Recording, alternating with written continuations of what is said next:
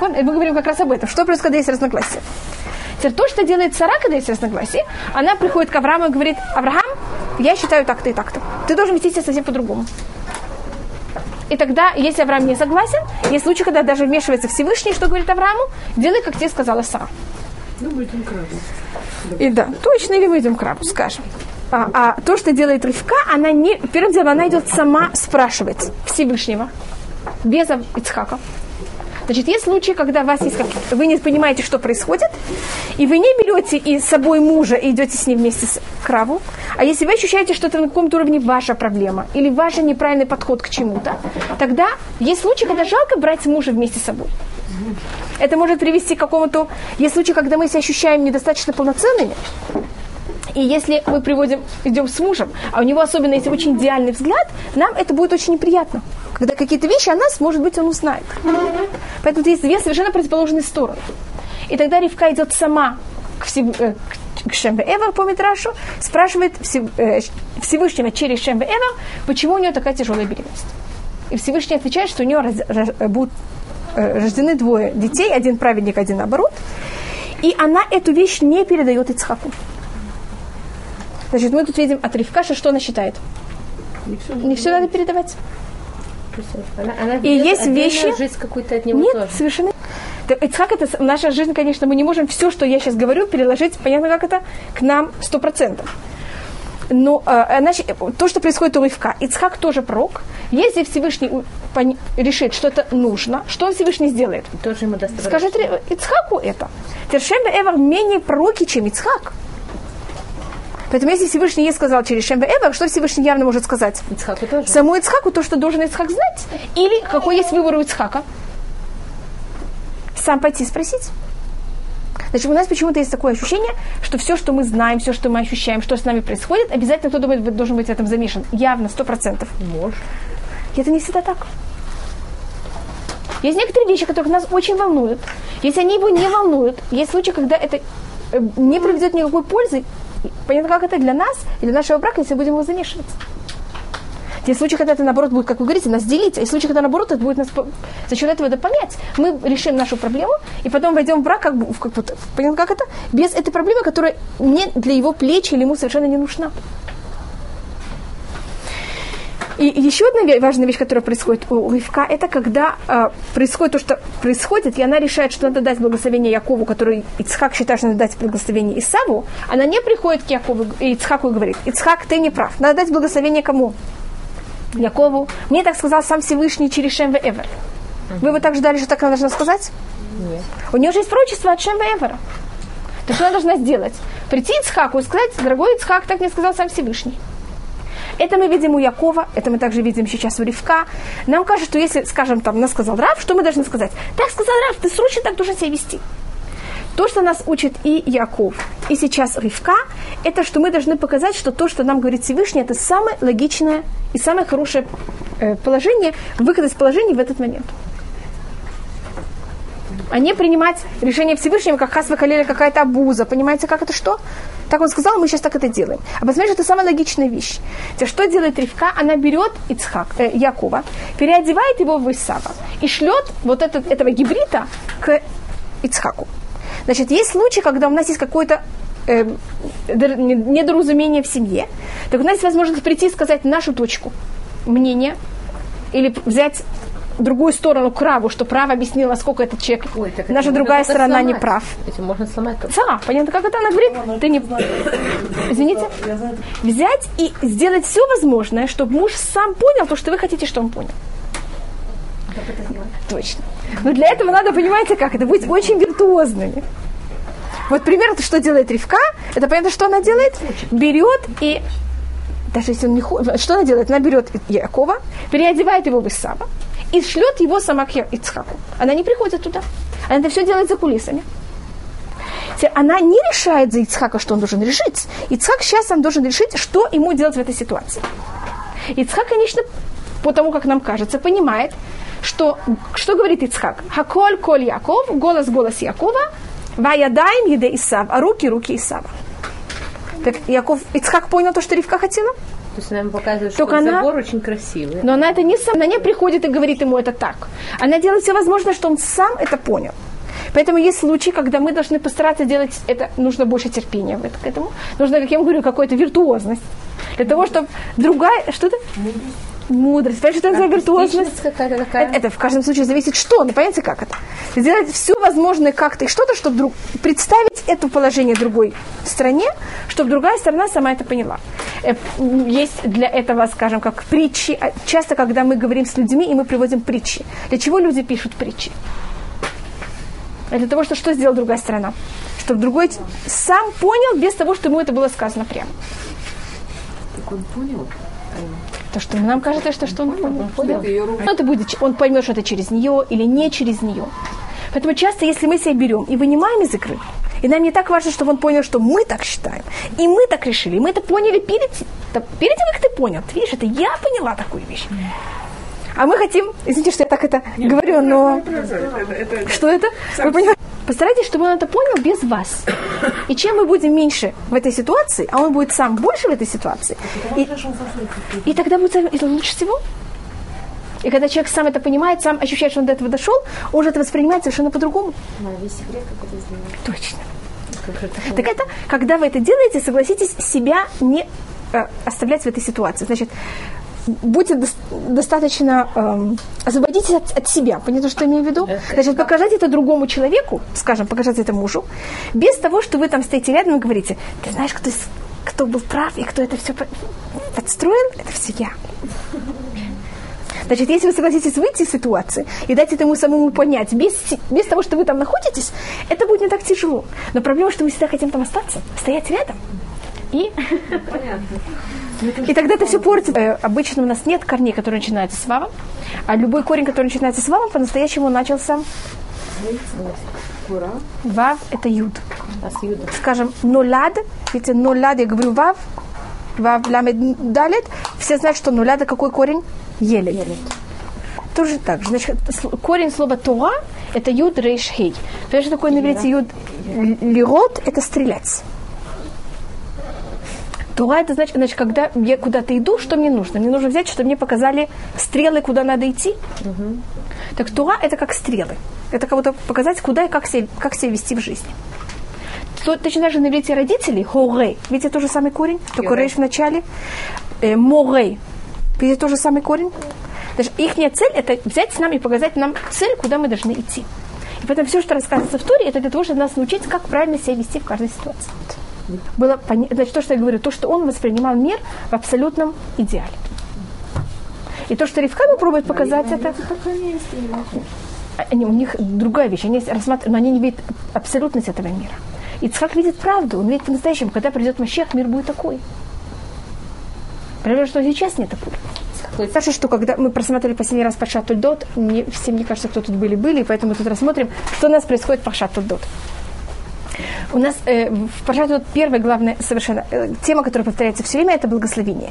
У нас есть благослов- благословение, которое Всевышний, которое Всевышний дает Ицхаку. У нас есть благословение, которое дает Ицхак Якову, который считает, что Яков Исав. У нас есть благословение, которое дает Якову Исаву, Ицхак Исаву, и благословение, которое дает э, Ицхак, конечно, самому Якову.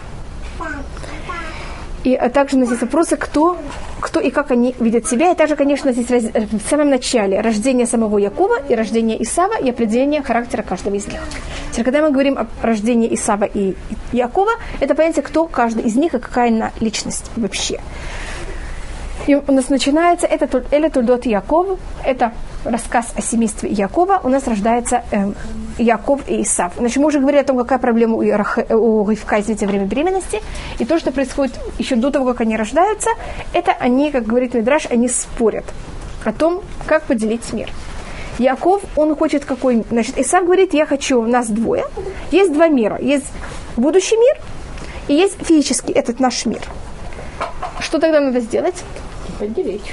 Поделить, нахон. Просто кайнеем. И что говорит, э, что говорит насчет этого? Конечно, наше это повторение все время. И что говорит на это э, Иса? Я возьму физический мир, а ты, Яков, что бери? Духовный. Духовный. И это одно из понятий, почему и Исав рождается первым. Потому что сначала, что мы получаем сначала? Физический мир, а потом только мы берем, получаем духовно. Как награда за то, как мы взяли и вели себя в физическом мире. А что говорит Яков? А я хочу оба. Говорит Исав, ну это же нечестно. Ну, Яков. И поэтому мы спорим. Значит, спорим между Яковом и Исавом. Он не спор о грядущем мире. Он спор о этом физическом мире. Если помните, когда Исав рождается, что делает, делает Яков? Он держит его за пяту. Понимаете, что он хочет сделать? Взять и удержать его, чтобы он получил не только, ту, не только второе, а чтобы он получил также первое. И это то, что мы видим. Он хочет предотвратить рождение Исава первым, а он хочет сам родиться первым. Но он хочет также получить второе. Что-то? Надо удержать как-то, так, что не ради. Да, так, мы хотим физический мир тоже получить, мы не хотим только духовный мир получить. Духовный мир как будто нам, и народы тоже с этим согласны. Что они нам говорят? Если вы хотите, так будьте как будто в своих уголках, там сидите спокойно и, как говорили в Советском Союзе, никуда не высовываться. В момент, когда мы начинаем высовываться, что нам говорят? Куда полез? Куда, куда вы, пожалуйста, как вы хотите снова свои места. И то, что пробует Яков, это он рассматривает, что то, что ему удается теоретически взять и захватить у Исава, это вот это вот последний, значит, в течение всей истории Исав будет первый, мы будем второй. Когда Яков да, сможет что-то взять и захватить у Исава, это самый конец истории. Значит, Исав будет иметь первенство почти все периоды нашей истории, а в самом конце, это теоретический период прихода Машеха, что получит Яков? Он сможет взять и все-таки какую-то пятую, какую-то часть взять и ухватить у Исава. И как, по-моему, я вам говорила также, что пята Исава, но снова это уже на таком э, совсем переносном смысле. Вы видите слово Исава? Угу. Какая пята Исава? Что в конце его имени? Вав. Пьет. А то, что они спорят, это вот об этом последнем ваве. Вы знаете, что Яков пишется без вава. Угу. Но здесь пять раз в Танахе, где Яков пишется с вавом. Угу. Яков молится. И это понятие, вот это, когда он добавляет себе вав, значит, он забивает, забирает у Исава эту пяту, это понятие, когда приходит Машиах, и мы уже живем в мире нормально. Понятно немножко, что это такое? Мгм. Даже мы не только живем в духовной жизни, а мы живем в духовной физической жизни в этом мире также. Скажем, э, цифра, ко- кого это очень символизирует, вы знаете, у кого был щит такой, у которого было шесть э, углов? Давид. Теперь как Давид живет в этом мире? Он живет в этом мире? Он воюет. Он живет почти как кто? Почти, почти как Исав. Понятно, что это? Значит, Вав – это шесть дней сотворения. Это физический мир. Вав – это буква, которая объединяет землю и небеса и землю. Значит, если вы хотите это посмотреть, где это есть, э, видите, я вам это, может быть, Яков с Вавом у нас удается, понятно, как это? Захватить пятую Исава и получить какой-то кусочек от Исава также в этом мире. Рассматривает мир. Мы говорим в самом идеале. И говорит на это э, Мальбим и еще некоторые комментарии, что что хотел Яков, что хотел, из какой был спор между Ицхаком и Ривка. Может, я уже там рассказывала, у нас многие комментарии говорят то же самое, что Ицхак считал, у него есть два сына. Есть у него Исав, есть у него Яков. Исав, он находится в поле, он ловит животных, он находится на Урушу. У нас есть Яков, который сидит в шатрах и все время занимается турой. И он решил, что надо взять и поделить детей. Ицхак, э, извините, Исав получит физический мир, он будет обрабатывать землю, он будет заниматься политикой, он будет заниматься всем, что вокруг. А Яков где будет находиться? Здесь в и ночи, только заниматься турой. Теперь понимаете, насколько это точно подходит к, к взгляду Ицхака. Что тот, кто занимается Торой, только, только чем должен заниматься? Только духовным миром.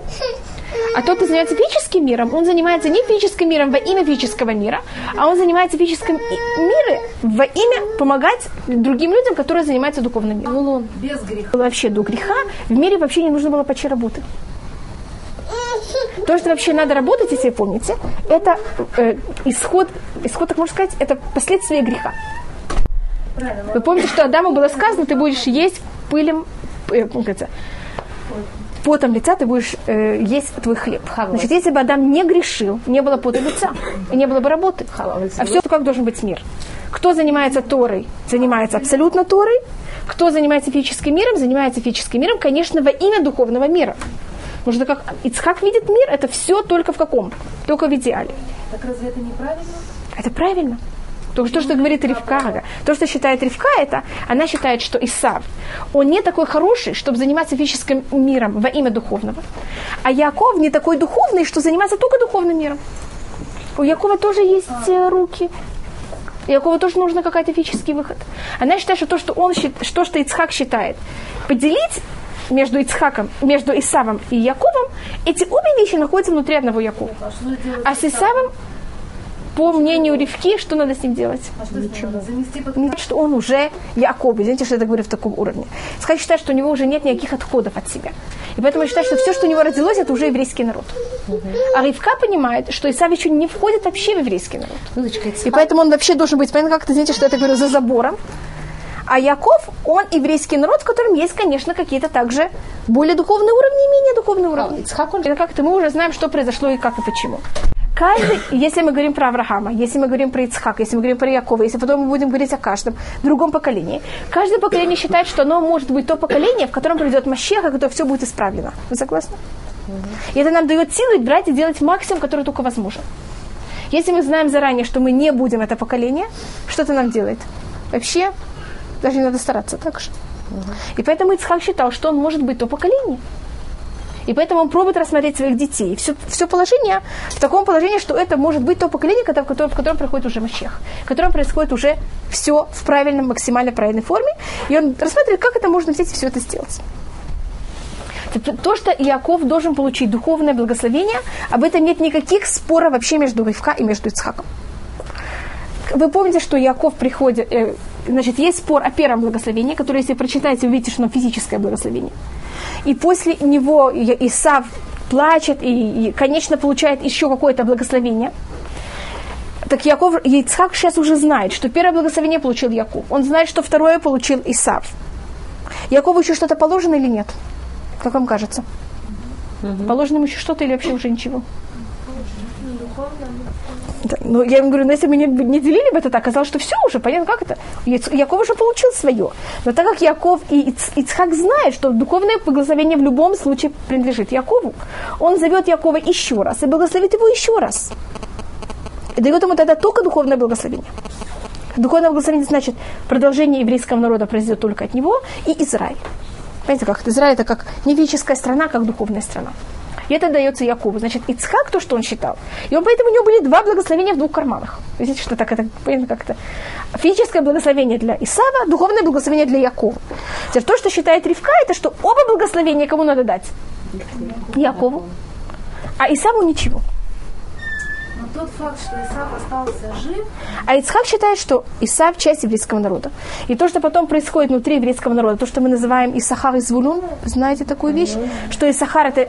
У нас было... У Якова было 12 детей, и двое из детей, которые одного звали Исахар, а другого звали Звулун, они делают между собой такое партнерство. Исахар очень хорошо занимался турой, а Звулун занимался кораблями и очень такой международным бизнесом, то, что можно сейчас назвать, и был очень богат, и разъезжал все время на кораблях, и у него, как вы знаете, разъезжать на кораблях и сидеть и заниматься турой не идет вместе. не совершенно идут вместе. И поэтому Звулун обращается к Исахару и говорит, я мореплаватель, у меня, значит, нет времени сидеть и заниматься турой как надо, но у меня денег больше, чем мне надо. А ты сидишь и так хорошо занимаешься турой, и мне жалко, чтобы какое-то время тратил на за- заработать денег. Так, пожалуйста, занимайся турой, я тебя буду кормить, и поэтому тура Исахара всегда рассматривается как турой также Звулун. а Слон совсем не учил Тору. Учил. Учил, конечно. Да. Да, конечно, намного меньше, чем Исахар. А Исахар мог себя полностью отда- отдать занятие Туры. И вот такое партнерство мы всегда находим. Девочки, почти все великие люди, которые есть в иудаизме, они выросли и стали такими людьми за счет вот таких партнерств. Спонсоров тоже. Да. Они благословляют всегда, когда есть... Здравствуйте, Тамар. Всегда, когда благословляют, сначала благословляют, Звулу- вспоминают Звулуна, а потом Исахара. Потому что все, что Исахар сделал, занимался Торой, было только за счет Звулуна. Как Муше говорит, «Смах звулун бецетеха, в Исахар буалиха». Радуйся, звулун, когда ты выходишь, и Исахар в твоих шатрах. Видите, как звулун первый, а Исахар второй, потому что все, что занимается Торой, это за счет звулун. Значит, мы не рассматриваем, что Звулун сделал свою работу черную, дал нам деньги, он спонсировал нас. Сейчас кого-то Понятно, как это? Он совершенно не нужен, мы только говорим про Тору. Мы его всегда помним в любом случае. Эту идею, вы знаете, что у нас есть Арон, который находился в святая святых, это, в нем находились скрижали. Теперь скрижали, как все понимают, это Тура. Теперь для того, чтобы взять и поднять Арон, для того, чтобы поднять ковчег завета, надо было такие, как называется? Шесты. Шесты, точно. И у нас есть запрет в Туре взять и вынимать шесты из Арона. Это один из 613 запретов. И всегда какая символика шесты? Что такое шесты? Это то, что берет и помогает нам переносить Тору. Понятно, как будто у Торы должны быть также ноги, должны быть руки. У Арона нет как будто ни рук, ни ног. А то, что его переносят, значит, шесты – это символика то, что берет и поддерживает Тору экономически. И когда вносили Арон в святая шест- святых, шесты уже не нужны. Понятно, почему это? Мы уже внесли все, мы уже поставили все на место. Сейчас логично было бы что сделать шестами? Вынуть их. Их не вынимали, их там взяли и оставили. Показать о том, что также в грядущем миру или всюду те, кто помогали людям достичь, спонсировали людей, помогали им заниматься турой, они будут с ними вместе всегда. Или если вы помните Рахель, которая брала и послала Раби Акива заниматься турой, и когда Раби Акива возвращается с 24 тысячи своими учениками, он- да, я- Раби Акива тогда говорит всем «шили вешелахем шила». Всю Тору, которую я знаю, всю Тору, которую вы- я вас всех выучил, 24 тысячи людей, вся эта Тура принадлежит этой женщине. Потому что если бы не она, не было всей этой Туры. Вы хотели еще что-то спросить? Еще одна вещь, это рассматривает Рамбан. У нас э, есть в этой недельной главе это. Вы помните, что Ицхак берет и э, роет колодцы? И это только, про, между прочим, я вспоминаю, так как это может казаться совершенно непонятно, почему нам так важно, какие колодцы ро- роет Ицхак, и почему мы должны знать их имена и что это. Значит, когда Авраам живет, как вы знаете, колодцы это всегда символика знаний и Торы. Вода, эн майм, эля Тора. Вы слышали такую вещь? Всегда вода это Тора, это жизнь. И, значит, при жизни Авраама были открыты Авраамом очень много ищевод. Значит, были вырыты очень много колодцев, были очень много мест, где Авраам преподавал и давал возможность людям познать Тору. Когда Авраам умирает, что делают филис- филистимляне со всем этим? Берут и все это засыпают. Значит, все, все ищевы, которые взял и построил Авраам, все разрушаются. А потом, то, что делает Ицхак, это он берет их всех, просит своих рабов, они все эти ищевод восстанавливают и дает им те же самые названия, которые давал, давал им Авраам. И интересная вещь, что в наше время также, когда в Израиле берут и восста- восстанавливают ищивы, которые были в других местах мира, как их всех называют? Им дают те, те же названия, как это было в тех местах, где это было, где кого-то их закопали. Сейчас мы приехали в Израиль, их раскопали заново, но названия у нас те, которые были там. Значит, понятно, что это рассматривал? Как он еще называется? Это то же самое, как делает также Ицхак. И он, есть три колодца новых, которые открывает сам Ицхак. Эти три колодца, первый колодец, он называется Эсек. С ним есть какие-то э, филистимляне, спасибо, филистимляне с ним заботятся, они говорят, что это их колодцы, и они, конечно, берут и разрушают этот колодец. Второй колодец называется Ситна, которые тоже очень сильно мешают ему и не дают ему Ицхаку. А третий, колодец, третий, колодец, третий колодец, который роет Ицхак, никто его не трогает, и он его называет Раховод, что мы сейчас берем и расширяемся и живем в нашей стране. И говорит Рамбан, все, что делали наши працы, это не только их поступки, это вещь, которая влияет на нас также. То, что называется массе авод симальный баним. Их поступки также это знак на том, что будет происходить с нами. Мы в какой, они, они в какой-то мере были миниатюры наши.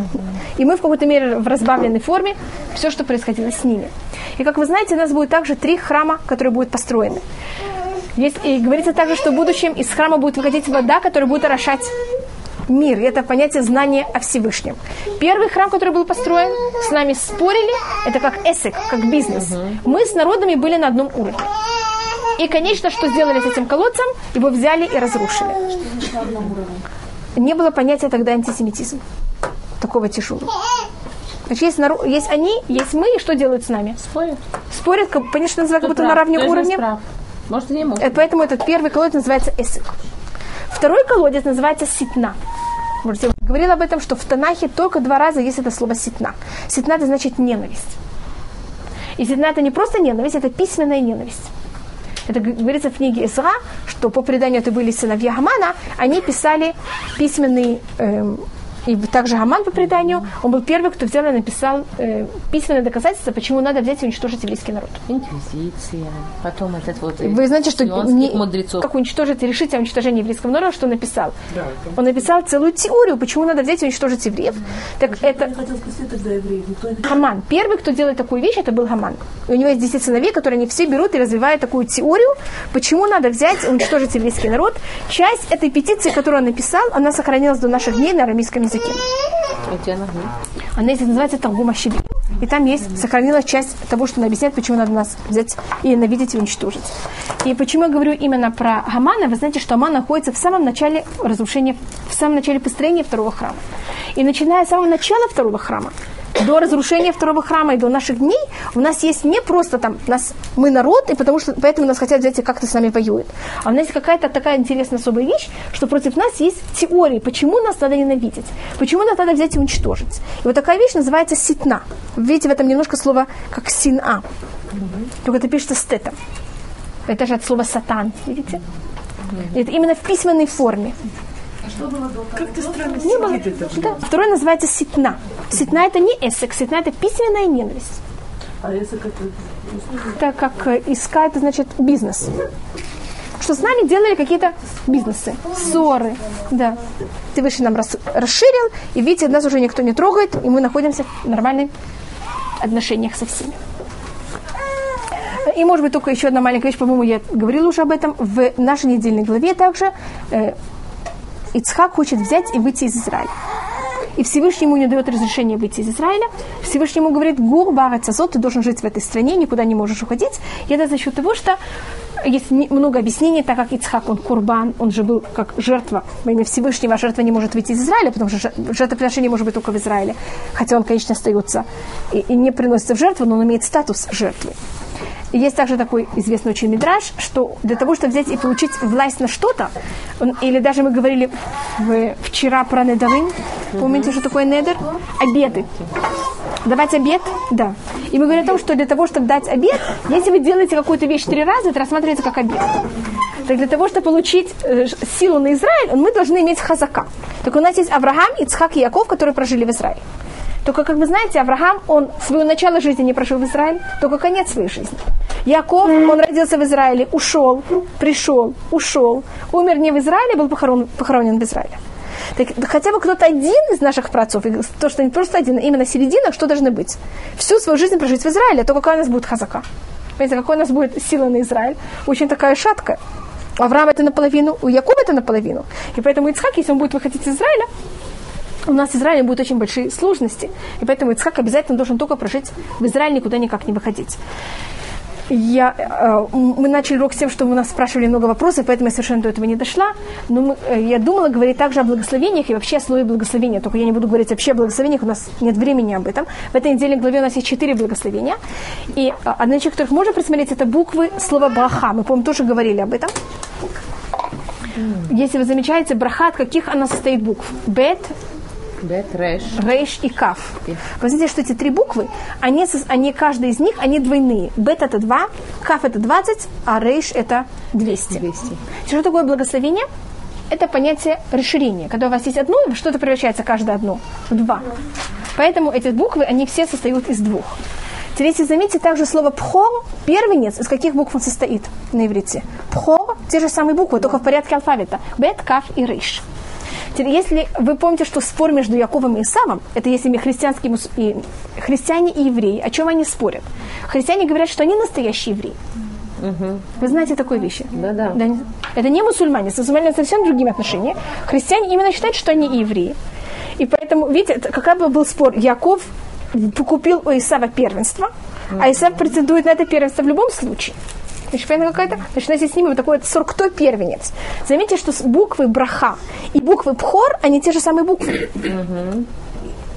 Ну как это? Это как момент, когда Исав взял и продал свое первенство, он потерял свою браха. Пор это первенство? Да. Пур это первенец. Теперь, если мы возьмем эти же буквы, я не знаю, ли вы хотите настолько расширяться, и тогда мы уже должны перейти на следующую тему, э, вы перепутаете эти буквы еще в другой форме, это у вас будет слово рехев. Мы говорили mm-hmm. когда-то об этой вещи, по-моему, говорили уже об этом. Yeah. Что такое рехев? Это колесница. Mm-hmm. И у нас э, колесница это вся символика христианского мира.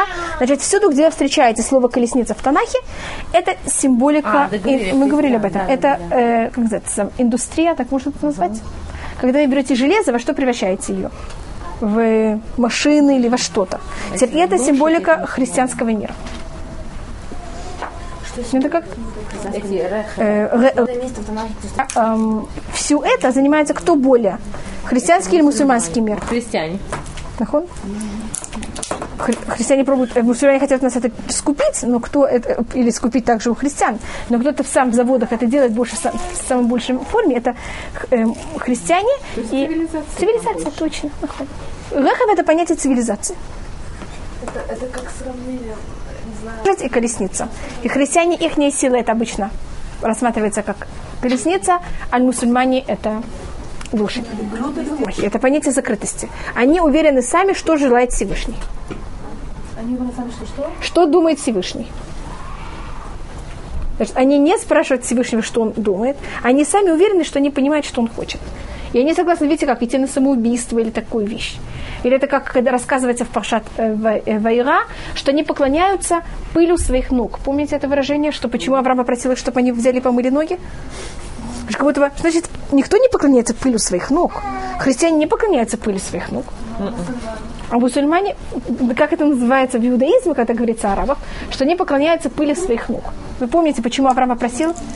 Вы- Он, то, что мы говорим, он всегда рассматривает себя как первенец, он считает, что ему положен физический мир, и он за него лабрет, все время воюет, и он занимается, э, как я говорила, индустрией, или как вы это более называете, то, что мы видим, цивилизацией. И заметьте, что то, что мы говорили, что его все буквы, они двойные, и его вера, она есть в ней какая-то какая проблематичность, что он видит, что есть Всевышний и всегда еще кто-то. Поэтому почему вы заметите, что эти буквы, которые Браха, Пхор и Рехев, они двойные. Также понятие того, что он, от них может произойти также э, понятие атеизма, так как они видят, есть Всевышний и есть я. И вот я снизу могу сотворять мир такой же, как ты Всевышний. Я могу взять железо и из него что-то другое сделать. И поэтому ты как будто бы мне не очень нужен, Хасвахали. В Исаве такое восстание против Всевышнего. Теперь у Ишмаэля, просто только я хочу это рассмотреть как, нет абсолютно такой вещи. Он, наоборот, себя видит как низкий, как пыль, как вообще никто. Ничтоже. Да. Значит, Ишмаэль никогда не будет выступать против Всевышнего, а у Исава есть такой, такой подход. Просто мы в наше время это видим, поэтому это уже не в теории, у нас это уже на практике.